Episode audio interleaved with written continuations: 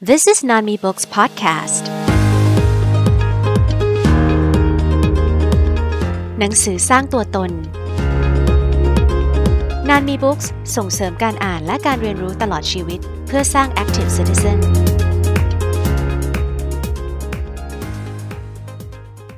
สวัสดีค่ะ ดิฉัน คิมจงสถิตวัฒนา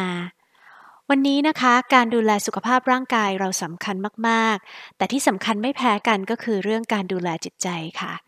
ช่วงนี้เป็นช่วงที่หลายคนก็สนับสนุนแนวคิด social distancing หรือว่าการสร้างระยะห่างทางสังคมนะคะ ก็เพื่อลดการแพร่กระจายของไวรัส หลายคนก็ทำงานที่บ้าน พยายามที่จะไม่ออกไปไหนแต่บางครั้งการที่ต้องอยู่กับตัวเองเยอะ ๆ การ work from home มันก็อาจจะทำให้เรารู้สึก เหงาหรือหดหู่นะคะ เพราะว่าไม่ได้เจอคนเป็นๆนานเจอแต่ออนไลน์นะคะข้าวเที่ยงก็ทานคนเดียว อยู่แต่ในห้องสี่เหลี่ยมคนเดียว บางคนอาจถึงขั้นเกิดภาวะซึมเศร้าเลยด้วยค่ะ วันนี้พอดแคสต์ของเราจะคุยกันเรื่องพลังของหนังสือ ที่จะช่วยทำให้จิตใจของเราเข้มแข็งขึ้นนะคะ โดยหนังสือที่เราเลือกมาแลกเปลี่ยนกันในวันนี้ เป็นหนังสือที่เคิมชอบมากเลย นั่นก็คือ Harry Potter ค่ะ คุณสงสัยใช่ไหมล่ะคะว่า Harry Potter วรรณกรรมเยาวชน มันจะมาช่วยบำบัดเยียวยาอะไรฉันได้ แต่ความจริงมองกลับกันนะคะ ทุกคนก็ต้องการ magic ต้องการเวทมนต์กันทั้งนั้นนะคะ คือถ้าโลกนี้มีเวทมนต์ก็คงดี เราคงจะเสกให้โคโรนาหายไปเลยนะคะ แต่ว่า เราคงไม่ได้ขนาดนั้นนะคะ คือการอ่านแฮร์รี่พอตเตอร์เนี่ย นอกจากที่จะช่วยให้อารมณ์ดี เพราะว่าอ่านแล้วมันสนุกสุดยอดแล้วเนี่ย ในแฮร์รี่พอตเตอร์ก็ยังมีสิ่งวิเศษหลายอย่างที่เราสามารถนำมาใช้กับเหตุการณ์ในช่วงนี้ได้เช่นกันนะคะ วันนี้คิมเลยอยากที่จะมาชวนคุยสบายๆ ในหัวข้อ สิ่งวิเศษในแฮร์รี่พอตเตอร์ที่จะช่วยให้จิตใจเราเข้มแข็งขึ้นค่ะสำหรับสิ่งวิเศษชิ้นแรกที่จะพูดถึงเลยก็คือ กระจกเงาสองทาง กับแนวคิดการเอาชนะความเหงาค่ะ อะไรคือกระจกเงาสองทาง บางคนที่ไม่เคยอ่านแฮร์รี่พอตเตอร์อาจจะสงสัยนะคะ กระจกเงาสองทางเนี่ยปรากฏขึ้นครั้งแรกในแฮร์รี่พอตเตอร์กับภาคีนกฟีนิกซ์ซึ่งคือหนังสือแฮร์รี่พอตเตอร์เล่ม 5 นะคะ มันเป็นวัตถุเวทมนต์ที่มีคุณสมบัติในการติดต่อสื่อสารกันชนิดหนึ่ง โดยต้องใช้กระจกเงาสองทางที่เป็นฝาแฝดกันในการติดต่อนะคะ คือกระจกเงาสองทางเนี่ยมันเป็นของ Sirius Black แล้วก็ James Potter James Potter ก็คือพ่อของแฮร์รี่นะคะ ซึ่งทั้งสองคนนี้เขาเคยใช้เวลาติดต่อกันตอนที่เรียนที่ฮอกวอตส์นะคะ แล้วต่อมาเนี่ย Sirius Black ก็ได้มอบกระจก อันเนี้ยให้กับแฮร์รี่เพื่อที่สามารถติดต่อกับเขาได้นะคะ Sirius ก็บอกกับแฮร์รี่ว่านี่เป็นกระจกเงาสองทาง ฉันมีอีกบานที่เป็นคู่ของมัน ถ้าเธอต้องการพูดกับฉัน แค่เรียกชื่อฉันเข้าไปในกระจกเงา เธอจะปรากฏขึ้นมาในบานกระจกของฉัน และฉันจะสามารถพูดลงไปในกระจกเงาของเธอได้ ฉันกับเจมส์เคยใช้กระจกเงาคู่นี้ เมื่อเราต้องถูกกักบริเวณแยกจากกันค่ะ กระจกเงาสองทางก็เป็นสิ่งวิเศษที่มีประโยชน์ในการติดต่อสื่อสารในหนังสือนะคะ Sirius Black ได้ใช้กระจกเงานี้กับเจมส์ซึ่งเป็นเพื่อนสนิท และต่อมาก็ใช้กับแฮร์รี่ซึ่งเป็นลูกบุญธรรมของเขา ซึ่งก็ล้วนเป็นคนที่สำคัญของ Sirius Black ค่ะ ในโลกปัจจุบันนะคะ โลกของเราก็มีเทคโนโลยีที่ยอดเยี่ยมยิ่งกว่าในโลกเวทมนต์อีกนะคะ ตอนนี้เรามีทั้งโทรศัพท์มือถือ คอมพิวเตอร์ อินเทอร์เน็ต แอปพลิเคชัน โปรแกรมต่างๆ ที่จะช่วยให้เราสามารถติดต่อกับคนที่รักเรา คนที่เรารัก เพื่อนสนิท พ่อแม่หรือคนรู้ใจได้แบบทันทีนะคะ เพราะฉะนั้นเนี่ยในระหว่างที่เราทำ social distancing หรือว่า work from home นะคะ ก็ขออย่าให้ลืมว่ามันมีกระจกเงาสองทาง มันมีเครื่องมือที่จะทำให้เราเนี่ยสานต่อจิตใจกับคนที่เรารักกับคนที่สนิทได้นะคะ เพราะการที่เราพูดคุยคลายเหงา เราได้มอบความรักความห่วงใยให้แก่กัน ก็เป็นการเติมพลังให้กับชีวิตด้วยค่ะ อ่าเรามาที่สิ่งวิเศษต่อไปดีกว่า คิมอยากจะพูดถึงบ็อกการ์ตนะคะบ็อกการ์ตคืออะไรเดี๋ยวจะบอกอีกที และบ็อกการ์ตนี้เนี่ยจะมาลิงก์กับแนวคิดวิธีเอาชนะความกลัวค่ะบ็อกการ์ตเนี่ยมันเป็นสิ่งมีชีวิตที่เปลี่ยนรูปร่างได้ มันอยู่ในหนังสือแฮร์รี่พอตเตอร์นะคะ มันจะเปลี่ยนรูปเป็นอะไรก็ตามที่คนที่เห็นมันเนี่ยรู้สึกกลัวที่สุด คือความจริงไม่มีใครรู้หรอกค่ะว่าบล็อกบล็อกการ์ดเนี่ยมันมีรูปร่างยังไงเวลามันอยู่คนเดียว แต่ว่าถ้าคุณเห็นว่าเอ้ย มีรอยขีดข่วนอยู่บนวัตถุที่มันซ่อนอยู่ หรือว่าได้ยินเสียงกรอกแกรกกรอกแกรกหรือว่ามีเสียงสั่นไหวเนี่ย ก็คงจะเดาได้ว่าเฮ้ยบล็อกการ์ดอยู่ตรงนั้นหรือเปล่านะคะ คือมันชอบพื้นที่ที่จำกัดมาก แต่ว่าคุณก็อาจจะเจอมันซ่อนอยู่ในป่า หรือว่าตามเงาในหลืบมืดนะคะ ทีนี้เนี่ยในหนังสือแฮร์รี่พอตเตอร์เนี่ยเขาบอกว่า ถ้าเราจะเอาชนะบ็อกการ์ตเนี่ยทำได้ง่าย ก็ไม่ก็ง่ายถ้าเรารู้ว่าต้องทำยังไงนะคะคืออันอันแรกเลยถ้าอยู่กันหลาย ๆ คน จะเอาชนะได้เพราะบ็อกการ์ตมันจะสับสน เพราะว่าคนนึงอาจจะแบบกลัวเหาะกลัวท่าคนนึงอาจจะกลัวผี แล้วพอมีสองคนบ็อกการ์ตก็จะงงว่าเฮ้ยจะเปลี่ยนเป็นตัวอะไรดีที่ทำให้สองคนกลัวพร้อมกันได้นะคะ อาจจะแปลงกายเป็นท่าครึ่งตัวผีดิบครึ่งตัวอะไรประมาณนี้ ซึ่งมันอาจจะตลก เกินไปที่จะน่ากลัวนะคะ แต่ว่าการที่จะปราบบล็อกการ์ดเนี่ยมันจะต้องใช้คาถาที่ไร่ว่า ridiculous ซึ่งแค่ฟังดูแล้วก็น่าจะพอเดาได้ใช่ไหมคะว่า ridiculous เนี่ยมัน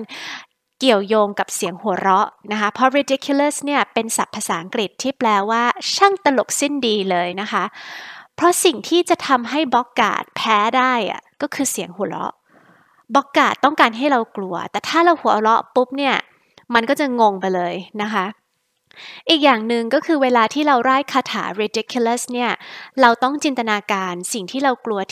อยู่เนี่ยให้เป็นรูปร่างหรือเป็นสภาพที่แบบตลกที่สุดเท่าที่จะจินตนาการได้ เช่นสมมติถ้าเรากลัวแมงมุมยักษ์อะไรอย่างเงี้ยเราอาจจะต้องแบบจินตนาการว่าแมงมุมยักษ์เนี่ยมันกำลังกลายเป็นก้อนกลมกลิ้งคล้ายๆโดเรมอนหรืออะไรเงี้ยค่ะหรือว่าถ้าเรากลัวมัมมี่เราอาจจะต้องจินตนาการเป็นแบบมัมมี่ที่แบบคิกขู่มากอะไรอย่างงี้เป็นต้นนะคะ เพราะฉะนั้นเนี่ยการที่เราต้องเผชิญหน้ากับสิ่งที่เราหวาดกลัว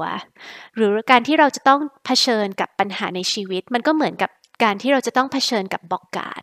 นะคะถ้าเราพยายามมองมันในแง่มุมที่ตลกขบขัน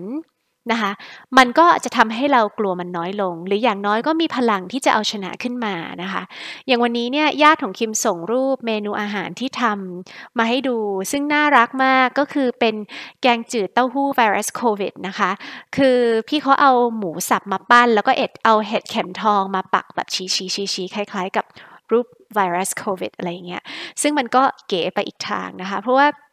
ในบางครั้งสิ่งที่สำคัญที่สุดในตอนนี้ก็คือกำลังใจ หรือการที่จะสร้างความ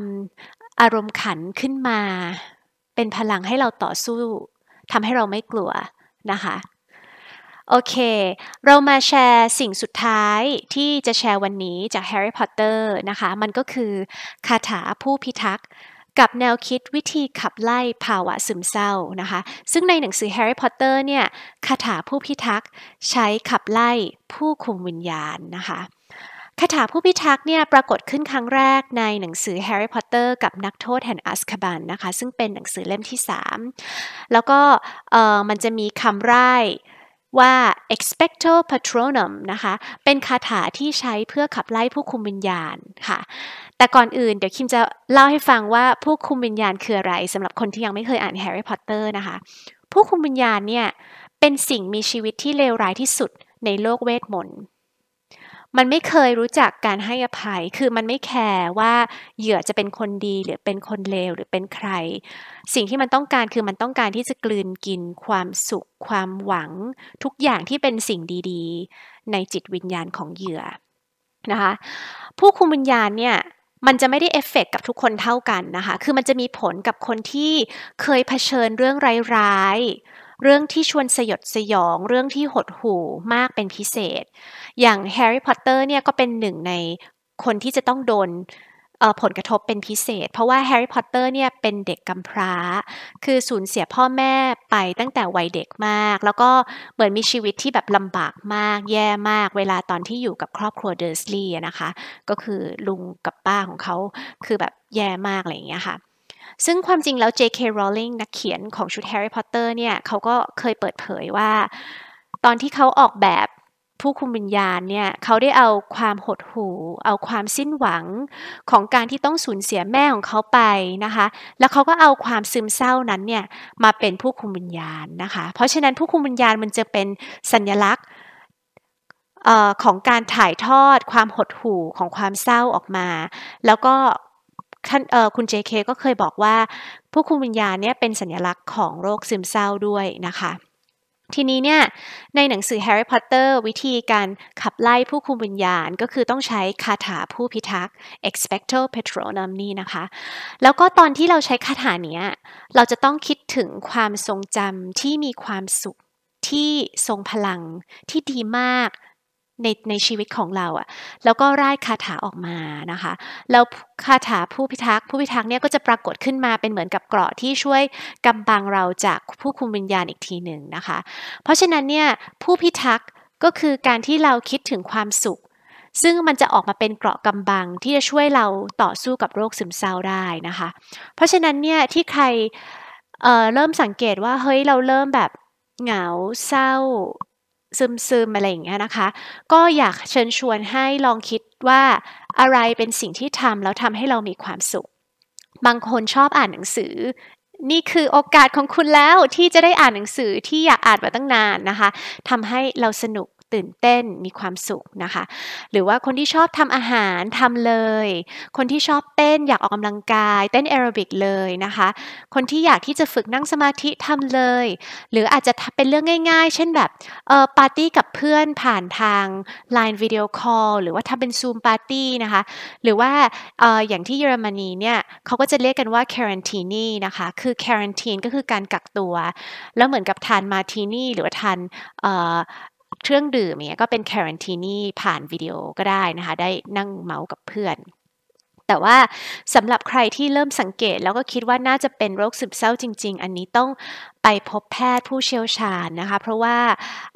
เราต้องการความช่วยเหลือจากคนที่รู้ เป็นคนที่เชี่ยวชาญนะคะ มันไม่ใช่สิ่งที่เราจะรักษาตัวเองให้หายเองได้นะคะ ค่ะคิมก็หวังว่าพอดแคสต์ episode นี้นะคะ จะช่วยให้เพื่อนๆ สามารถค้นพบเวทมนต์ในตัวเอง ที่จะทำให้จิตใจเข้มแข็งขึ้นนะคะ แล้วก็อยากที่จะเชิญชวนเพื่อนๆที่ กักตัวอยู่ที่บ้านตอนนี้เนี่ยกลับมาอ่านแฮร์รี่พอตเตอร์กันอีกครั้งนะคะ หรือใครที่ยังไม่เคยอ่านนะคะ ก็หวังว่า episode นี้จะทำให้รู้สึก เฮ้ย อยากลองอ่านนะคะ เพราะว่าหนังสือมันทรงพลังมากนะคะและยังมีสิ่งวิเศษอีกหลายอย่างที่จะเป็นไอเดียที่ทำให้เราก้าวผ่านวิกฤตไปในครั้งนี้ได้นะคะ และปีนี้ค่ะ ก็เป็นปีที่นานมีบุ๊คส์ ฉลองครบรอบ 20 ปีแฮร์รี่พอตเตอร์ฉบับภาษาไทยนะคะ เราก็รู้สึกตื่นเต้นมาก เพราะว่าเราได้รับเกียรติจากคุณอโพล่านะคะ เป็นนักวาดภาพประกอบคนไทย มาวาดภาพปกแล้ววาดภาพภาพประกอบให้กับหนังสือแฮร์รี่พอตเตอร์ฉบับภาษาเป็นครั้งแรกในโลกนะคะ มันเป็นอะไรที่สุดยอดมากนะคะ ก็เดี๋ยวไว้ติดตามกันสำหรับวันนี้นะคะ คิมก็ต้องขอขอบคุณคุณโจ้แฟนพันธุ์แท้แฮร์รี่พอตเตอร์และเจ้าของเพจ m u g g l e V นะคะ ที่แบ่งปันข้อมูลดีๆ สิ่งวิเศษในแฮร์รี่พอตเตอร์ที่จะช่วยให้จิตใจเราเข้มแข็งขึ้นกับเพื่อนๆในวันนี้ด้วยนะคะ และสำหรับคุณผู้ฟังที่พบสิ่งวิเศษอื่นๆ อีก รบกวนช่วยกันแชร์ด้วยค่ะ วันนี้ขอบคุณและสวัสดีค่ะ